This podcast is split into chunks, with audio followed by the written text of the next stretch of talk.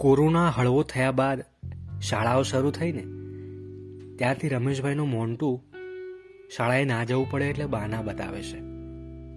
મોન્ટુ આખો દિવસ ઘરમાં પૂરાયેલો રહેશે.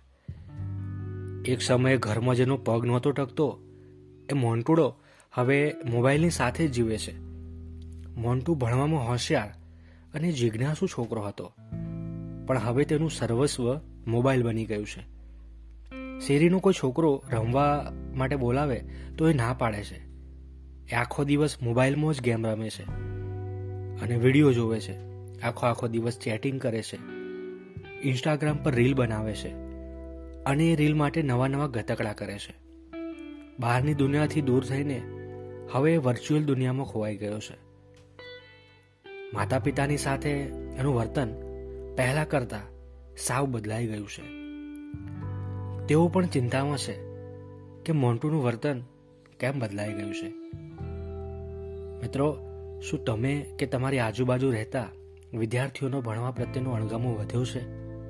શું તમે પણ મોબાઈલની દુનિયામાં ભરાઈ તો નથી ગયા ને? અગર આનો જવાબ હા છે, તો ચેતી જજો. મોબાઈલને લીધે ભણતર પર તો અસર પડે જ છે. સાથે સાથે માનસિક રીતે પણ સમસ્યાઓ સર્જાય છે. શાળામાં શિક્ષકો આપણને હંમેશા કહે છે કે અતિ સર્વત્ર વર્જતે. તો એ સૂત્ર આપણે ભૂલવાનું નથી. અતિનો બધે જ ત્યાગ કરવો જોઈએ. મોબાઈલની દુનિયામાં રચ્યા પચ્યા રહેવું એ જોખમકારક છે. આની અસર ધીમા ઝેર જેવી છે. શરૂઆતમાં મીઠું લાગશે, પણ લાંબા ગાળે બહુ જ મોટું નુકસાનકારક છે. મિત્રો, તમને જાણીને નવાઈ લાગશે કે મોન્ટુ જેવી સ્થિતિ દેશના ઘણા બધા બાળકોની છે. ઓનલાઈન શિક્ષણ એ બાળકોનું ભણતર ના બગડે અને કોરોના કાળમાં પણ સતત શિક્ષણ સાથે તમે જોડાયેલા રહો, એ માટેની સરકારની પહેલ હતી. જેનો શરૂઆતમાં ભરપૂર ફાયદો પણ થયો હતો. પણ ક્યારેય ન વાપરતા બાળકોના હાથમાં મોબાઈલ આવ્યો, તો તેઓ એનો દુરુપયોગ કરતા થયા. ઇન્ટરનેટ જગત અને ગેમિંગ જગતે એમને ઘેરી લીધા. બાળકોને હવે શાળામાં ધ્યાન કેન્દ્રિત કરીને ભણવા બેસવું નથી ગમતું. એમનો સ્વભાવ ચીડિયો થઈ ગયો છે. શિથિલની સાથે સૌ આળસુ થઈ ગયા છે. એક વિદ્યાર્થી તરીકે આવું થવું હાનિકારક છે. પેલી ક્લાસરૂમ પર લખેલી કહેવત તમને યાદ છે? એ તમારે ભૂલવી ન જોઈએ. એ ક્લાસરૂમ પર લખેલું હતું કે આળસ એ જીવતા મનુષ્યની કબર છે. જો તમે આમને આમ રેઢિયારપણું રાખીને મોબાઈલના સાથે કનેક્ટ થઈને બેસી જ રહેશો. તો આળસુ થઈ જશો? તમારી માનસિક ક્ષમતા ઘટી જશે.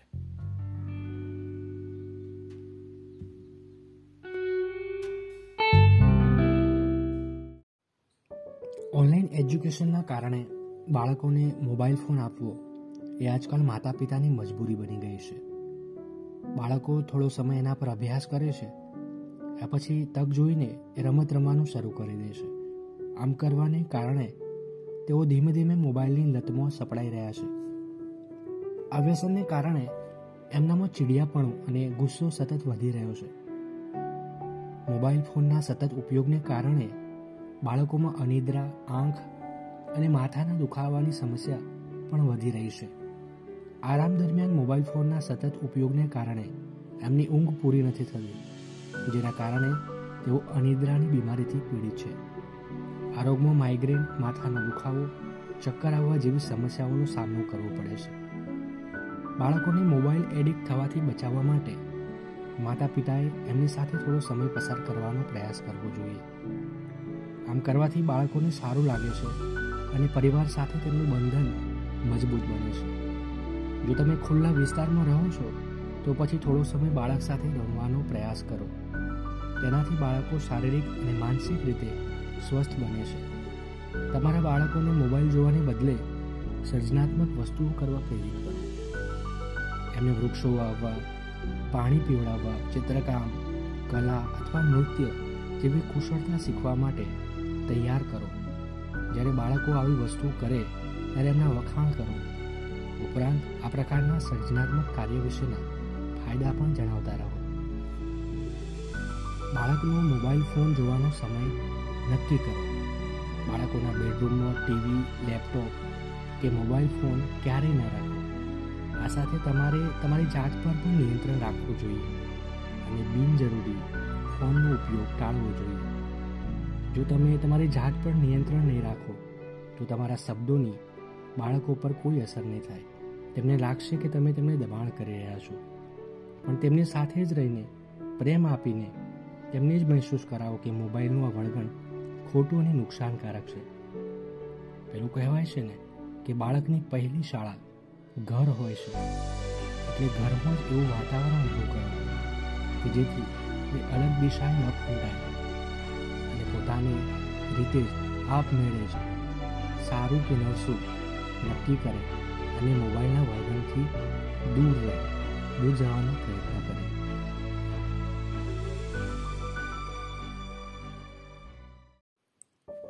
આજના સમયમાં મોબાઈલ ફોનનો ઉપયોગ દરેક વ્યક્તિ માટે જરૂરી બની ગયો છે. કોરોના કાળમાં ઓનલાઈન ક્લાસને કારણે દરેક બાળકના હાથમાં સ્માર્ટફોન પહોંચી ગયો. આજકાલ અભ્યાસ બાદ પણ બાળકો મોટાભાગનો સમય મોબાઈલ સાથે જ વ્યતીત કરે છે. સ્માર્ટફોનની ગેમ્સ બાળકોને ખૂબ જ આકર્ષે છે. આવી સ્થિતિમાં બાળકોની જીવનશૈલી પર નજર રાખવી ખૂબ જ જરૂરી છે. દેશભરમાં હવે શાળાઓ ખુલી રહી છે અને ઓનલાઈન વર્ગોની જરૂરિયાત સમાપ્ત થઈ રહી છે. ત્યારે આવી સ્થિતિમાં માતા પિતાએ એમના બાળકોને સ્માર્ટફોનથી દૂર રાખવા જોઈએ, નહીં તો તમારા બાળકના મન પર જીવનભર અસર થઈ શકે છે. એક અભ્યાસમાં સામે આવ્યું છે કે જો દસ વર્ષ સુધીના બાળકો સાત કલાકથી વધુ સમય સુધી મોબાઈલ ફોનનો ઉપયોગ કરે છે, તો એમના મગજ ઉપર ઊંડી અસર થાય છે. અભ્યાસમાં બહાર આવ્યું છે કે મોબાઈલ ફોન પર લાંબા સમય સુધી ચોંટી રહેવાને કારણે બાળકોના મગજનું બહારનું પડ પાતળું થઈ જાય છે. આનાથી મગજની વૃદ્ધિ પર પણ ખરાબ અસર પડે છે. બાળકોની આંખો પર ઊંડી અસર પડે છે. સ્માર્ટફોનના વધુ પડતા ઉપયોગથી બાળકોના મગજને તો નુકસાન થાય જ છે અને એમની આંખોને પણ અસર થાય છે. સ્માર્ટફોનની સ્ક્રીન એના પર વધુ સમય બાળકો સમય વિતાવે છે ત્યારે એમની આંખોમાં ડ્રાયનેસનું પ્રમાણ ઘટી જાય છે. આ દિવસોમાં ડ્રાયનેસની સંખ્યા ખૂબ જ વધી રહી છે. બાળકોની આંખો વધુ આવી રહી છે. મગજના વિકાસમાં સમસ્યા થશે. ડૉક્ટરનું કહેવું છે કે પહેલાં છ વર્ષમાં બાળકનું મગજ સૌથી ઝડપથી વધતું હોય છે. આવી સ્થિતિમાં કોઈ પણ વર્કઆઉટ વિના હંમેશા બેસી રહેવાને બદલે બાળકોને સર્જનાત્મક ઉત્તેજનાની જરૂર છે. આ ઉંમરે બાળકોને રમતગમત અને સર્જનાત્મકતાની સૌથી વધુ જરૂર હોય છે. દસ મિનિટથી વધુ સમય સ્ક્રીન પર ફોકસ કરવાથી બાળકોના મન પર અસર થાય છે. બાળકો જુદી જુદી વસ્તુઓ માટે મોબાઈલનો ઉપયોગ કરે છે. જેમાંથી દરેકને એમના પર ચોક્કસ અસર થાય છે. મોબાઈલનું ફોકસ એમની આંખો અને મન પર અસર કરે છે. જ્યારે મોબાઈલનું વાઇબ્રેશન એમના માનસિક અને શારીરિક સ્વાસ્થ્ય અસર કરે છે.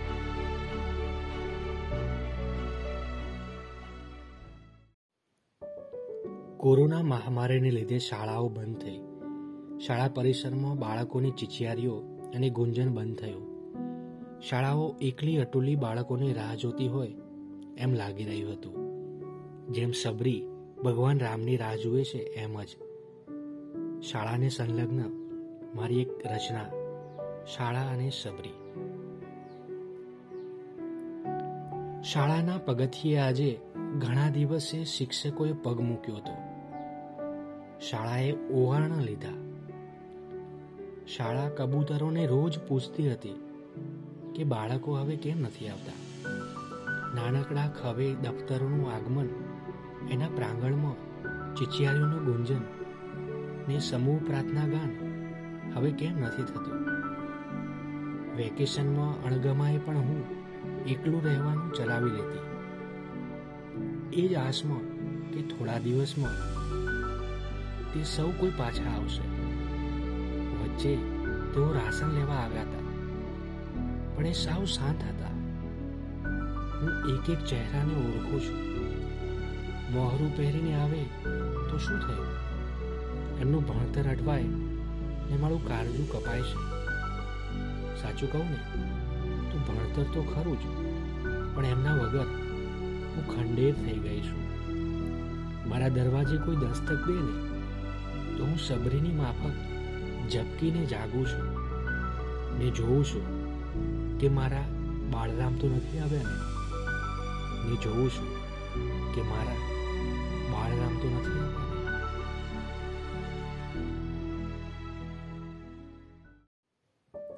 બાળક જન્મે ત્યારથી લઈને નાની નાની ડગલીઓ માંડવા માંડે, એ ઘડીથી જ દરેક મા બાપ પોતાના સંતાનના ઉજ્જવળ ભવિષ્યની કામના કરતા હોય છે.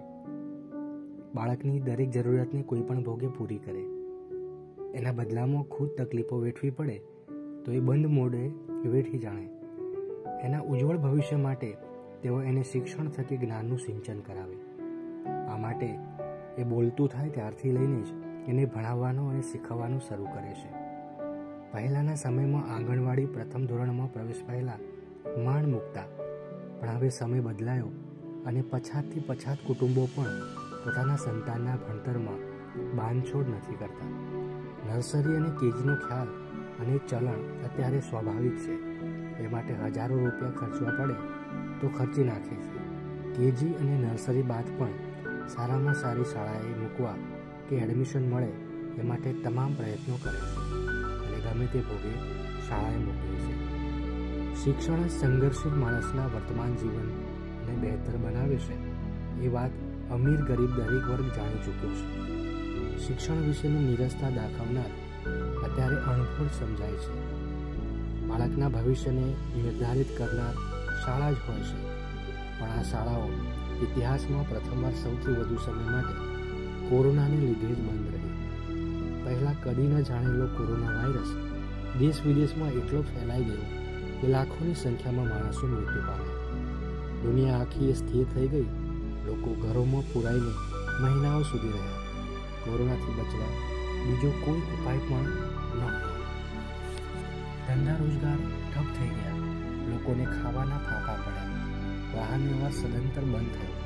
શ્રમિકો અને બહારના મજૂરોને ચાલીને પોતાના વતન ભણી જવું પડ્યું. ને બીજું કેટલું બધું જોવું પડ્યું, જે ક્યારેય જોયું ન હતું અને કોઈ પણ વ્યક્તિ એ ફરીવાર જોવા પણ નહીં માંગતો હોય. કોરોનાના આખા કાળમાં બાળકો જ એવા હતા કે જેઓ પોતાની દિશાથી ઘણા જ અળગા થઈ ગયા હતા. માંડ શાળામાં પગ મૂક્યો હોય કે માંડ શિક્ષણની ગાડી પાટે ચડી હોય અને અચાનક શિક્ષણ શૂન્ય થઈ જાય, ત્યારે તેની સ્થિતિ કોરા કાગળ શાળાઓ બંધ થતાં બાળકોને ભણવામાંથી મુક્તિ મળે અને મનગમતા કામ કરવાનો મોકો મળે. પણ બાળક આમ પણ ભણવાથી દૂર ભાગતું હોય છે, કારણ કે શિક્ષણ એ ભણવા કરતાં એને રમવું ને હરવું ફરવું વધુ ગમતું હોય છે.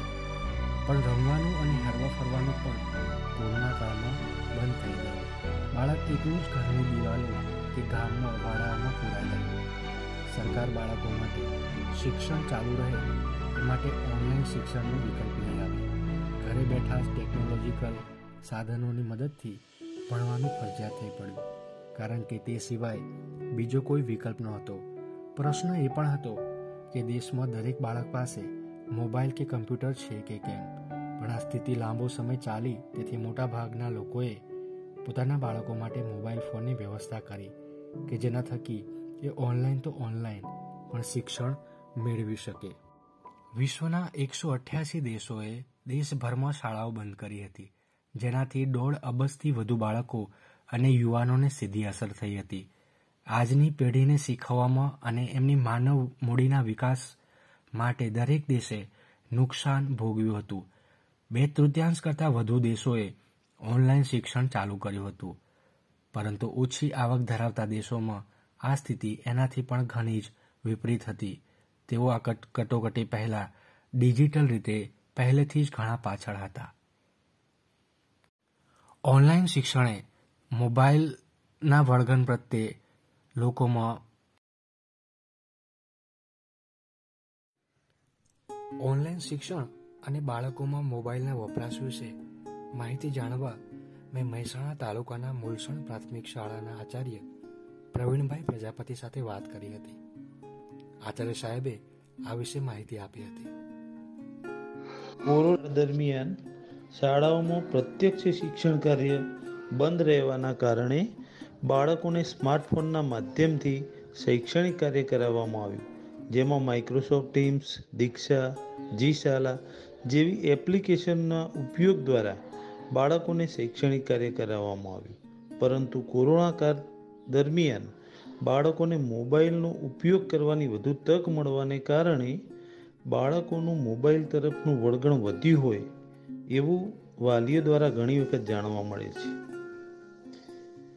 જેમાં બાળકો દ્વારા મોબાઈલમાં આવતી વિવિધ પ્રકારની ગેમ રમવી, કાર્ટૂન જોવા જેવી પ્રવૃત્તિઓ તરફ જોક વધ્યો હોવાનું પણ જાણવા મળે છે. મોબાઈલ ફોનનો ઉપયોગ કરતા વિદ્યાર્થીઓ સાથે મેં સંવાદ સાધવાનો પ્રયત્ન કર્યો હતો. તેઓએ પોતાના અનુભવો અને અડચણો વિશેની વિગતવાર વાત કરી હતી. હું ચોથા ધોરણમાં ભણું છું. મને હવે ઘરે રહેવાનું નથી ગમતું. મને પાછું જવાનું મન થાય છે સ્કૂલમાં. પણ એને મેં મળી નથી શકતી, ટીચરોને બી નહીં મળી શકતી, મોબાઈલમાં લેસન આવે તો નથી, બેનપણી બી નથી મળતી અને ટીચરોને બી મળવા નથી મળતું. હું પહેલા ધોરણમાં ભણું છું. મને ઘરે ભણવાનું નથી ગમતું. મને બહાર બહાર ભણવાનું ગમે છે. મને હને મને નવા નવા નવા ફ્રેન્ડ્સ મળે. સ્કૂલમાં મને ઘરે નથી મળતા. હું આઠમા ધોરણમાં ભણું છું. મને ઓનલાઈન શિક્ષણ બિલકુલ પસંદ નથી. ઓનલાઈન શિક્ષણમાં નેટવર્ક ઇસ્યુ બહુ જ વધારે રહે છે. મને સ્કૂલમાં જવું બહુ જ ગમે છે. ઓનલાઈન શિક્ષણમાં પરીક્ષા સમયે બહુ જ તકલીફ પડે છે. ઓનલાઈન શિક્ષણમાં મને બિલકુલ પસંદ નથી. ઓનલાઈન શિક્ષણ પહેલાં મોબાઈલનો નહિવત ઉપયોગ થતો હતો. હવે ઓનલાઈન શિક્ષણ થયું તો મોબાઈલનો ઉપયોગ બહુ જ વધારે થાય છે. ઓનલાઈન શિક્ષણથી અભ્યાસમાં બહુ જ લોસ જાય છે. મોટેભાગે વિદ્યાર્થીઓ શાળાએ જવાનું પસંદ કરે છે, પણ મોબાઈલનો ઉપયોગ પણ ટાળવો નથી. શાળાકીય પ્રવૃત્તિઓ કરતાં મોબાઈલ પર સમય વધુ પસાર કરે છે, એવું વાલીઓ તરફથી પણ જાણવા મળ્યું છે. હું એક બાળકના વાલી તરીકે ઓફલાઈન શિક્ષણને જ મહત્ત્વ આપું છું. ઓનલાઈન શિક્ષણમાં ઘણી એવી તકલીફો પડે છે. હું ગામડામાં રહું છું એટલે સૌથી પહેલાં તો નેટવર્કના પ્રોબ્લેમ્સ થાય છે. એન્ડ્રોઈડ મોબાઈલની જરૂર પડે.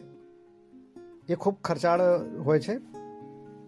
ખર્ચાળ ગરીબ માણસ તો આટલા મોંઘા મોબાઈલ ખરીદી જ ના શકે અને આટલું બધું શિક્ષણની પાછળ ઓફલાઈનમાં જે બાળકને ભણવાની મજા આવે છે ઓનલાઈનમાં નથી આવતી. બાળકો છે એ ઓનલાઈન શિક્ષણથી નેટવર્ક નહીં મળવાના કારણે ઘણી વખત આખે આખા લેક્ચર એમના છૂટી જાય છે. પ્લસ, દિવસ દરમિયાન એ લોકો મોબાઈલથી ગેમ રમે છે. શેરચેટ કે Facebook Instagram Twitter Snapchat ShareChat, એ બધું વાપરે છે. દિવસ દરમિયાન બીજી કોઈ એક્ટિવિટી જો કરવાની થાય તો એ એક્ટિવિટી પણ એ લોકો કરી શકતા નથી. અને ઓફલાઈન અને ઓનલાઈનમાં જે બહુ મોટો તફાવત છે. સૌથી પહેલાં તો એ લોકોના જે પ્રેક્ટિકલ છે એ ઓફલાઈન ભણી શકાય છે. એ લોકોને ઓફલાઈન બધું જોવા જાણવાનું મળે. ઓનલાઈનમાં એ રીતે બાળક કંઈ કશું જ ના કરી શકે. એટલે ઓનલાઈન શિક્ષણ છે ને, એના કરતાં ઓફલાઈન શિક્ષણ જ ખૂબ સારું છે બાળકો માટે, વાલીઓ માટે અને શિક્ષણ જગત માટે.